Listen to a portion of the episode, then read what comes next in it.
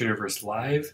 Today we have an awesome show for all you gamers. Let's start the show and we'll talk.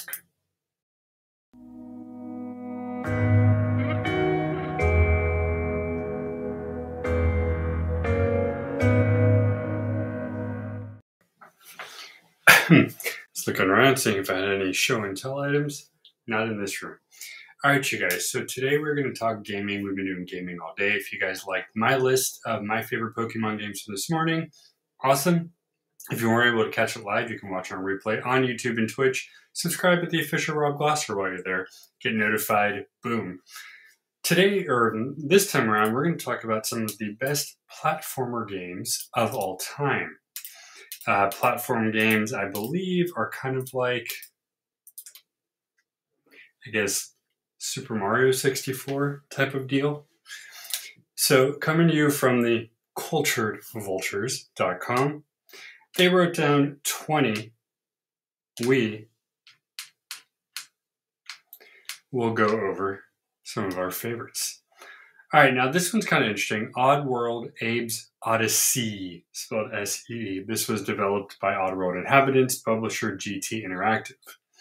Um, they say on their vlog, Oddworld lived up to its name with a strange platformer that pit players in the role of Abe, an accident-prone Mudokon worker in search of freedom. It's a heartwarming tale that sees Abe on an uplifting journey to find himself journey to find himself and learn of his people's vibrant history. Um, oh, never mind. it's actually a very weird um, Tron error game that's kind of gross, but it's actually a puzzle game. Um, really, what you got to do is make sure your guy survives, and you're probably going to have to do it a couple times. For fans who are Ratchet and Clank, have you played Up Your Arsenal? Very funny, guys. This comes from Insomniac Games and published by Sony Computer Entertainment. They say it's unusual for a sequel to surpass the original, but it's even rarer that the third in the trilogy would find a way to beat out the predecessors. This one does exactly that as a solid platformer for the PlayStation 2. Though it was criticized for being easier than the first two, the more accessible uh, Up Your Arsenal does exactly as the title suggests. Ratchet and Clank square off against their enemies with a vast lineup of, lineup of quirky weapons, but a game doesn't earn so much praise for a large selection of weapons alone. Up Your Arsenal is a beautiful platformer that enhanced every aspect of the original 2, applying to a wider audience. How did Insomniac Games do this? Well, developers take note by actually listening to the fans of the series and critiques. Boom! I could say something right now, but I won't. All right, Rayman Legends. I remember Rayman. I played that a little bit. Developed by Ubisoft Montpellier and published by Ubisoft itself. Um, Rayman returns after a little hiatus to his roots in a platformer that captured the essence of the original without feeling outdated. Rayman Origins delighted fans and newcomers to the series, but it was Legends that really found its footing as a vibrant, enjoyable experience. You can use stealth, you have new bosses, complex challenges, and much more. Even if there's one minuscule aspect you don't like, chances are everything else in the game will make up for it. How about Shovel Knight? Did you guys play that? This is developed and published by Yacht Club Games. Um, imagine getting the chance to be an honorable knight in truly awesome armor and a horn helmet. Then you find out your weapon is a shovel. That might sound lame, but this 2D platformer proves the shovel is mightier than the sword. There is much to enjoy about this charming retro style platformer, taking on rival knights, wizards, plague doctors, dragons, and sorceresses with a magical shovel is at the heart of the experience. This game doesn't skimp on challenges, they say, but keeps a steady difficulty to make it easy to enjoy. In a genre that's ripe with so many bland options, Shovel Knight is content rich, many abilities, armors, shovel upgrades, along with diverse worlds and an awesome soundtrack. Crash Bandicoot 3 Warped from 1998, developed by Naughty Dog, published by Sony Computer Entertainment. The original Crash Bandicoot was among the first 3D platformer mingling that worked so well with 2D side scrollers in a vibrant world, with animal soldiers, apples, and crates. Like Ratchet and Clank, however, the third iteration, Warped, wound up surpassing the originals. It wasn't a complete blowout, they say in their blog, as Crash Bandicoot and Cortex Strikes Back are both solid platformers, but Warped showed that Naughty Dog development was looking to continue making improvements not just to gameplay, but overall experience. Now, here's one I can get behind Super Mario 64, developed and published by Nintendo, obviously from, excuse me, Super or uh, N64. Um, so they jokingly say, if you want to sweat off 20 pounds, promise your readers that you'll only choose one Mario title on your all-time platformers list. Um, they say, I wonder if this is the impossible task John Wick was given. Haha. These guys are actually pretty funny on here.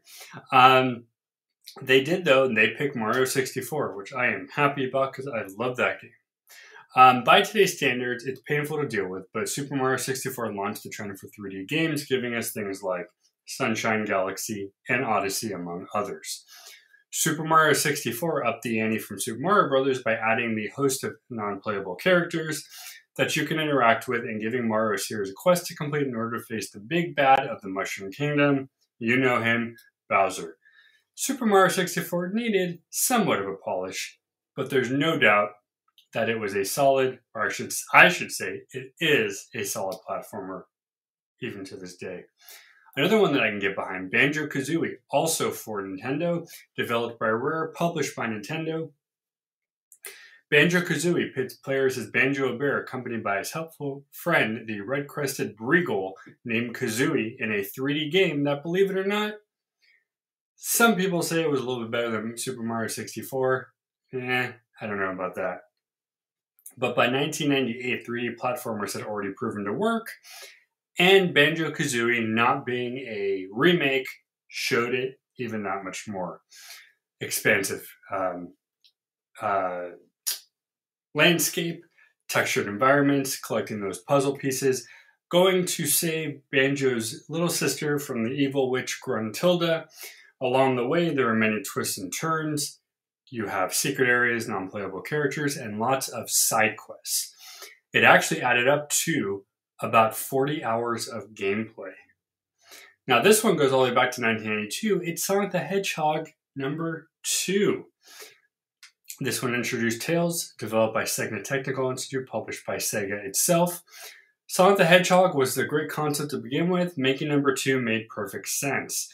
Not only do we get Sonic back with his uh, hilarious antics and very vibrant levels, we introduced Miles, Tails, Prower, which gave, you know, those who had siblings the chance to play alongside Sonic. Though some people might say Tails is cooler, cooler than Sonic because he can fly. But uh, Sonic the Hedgehog 2 really gave you so many things. And this is true. How many hours did you spend in the casino night zone trying to score that elusive jackpot? Come on, guys. Well, we had Donkey Kong, but what about Donkey Kong Country 2, Diddy Kong's Quest? Again, we get to introduce the new characters Donkey Kong. We get to introduce, I think, his nephew, Diddy. Also developed by Rare, published by Nintendo. This one takes it to a whole nother level. Not only do you have Donkey Kong, Diddy Kong, and the rest of the Kongs, um, this one played very similar to the original, uh, but it was longer, a little more difficult, as it should be, and much smoother gameplay than its predecessor. Um, all right, well, it looks like we're going to stop there for now. If you want to read all of them, check them out. If you want to get any of those games, probably still can. Which one of these games that we talked about did you like? Which one did we miss? That's probably on the list there. Thank you to culturedvultures.com for that awesome blog. I'm glad I could read off of that because they had very good information to read from. As always, guys, if you haven't yet, please subscribe to Fisher Rob Glass, YouTube and Twitch. Until next time, guys, we have a brand new set of videos tomorrow. Stay curious. Thanks for watching. Bye, guys.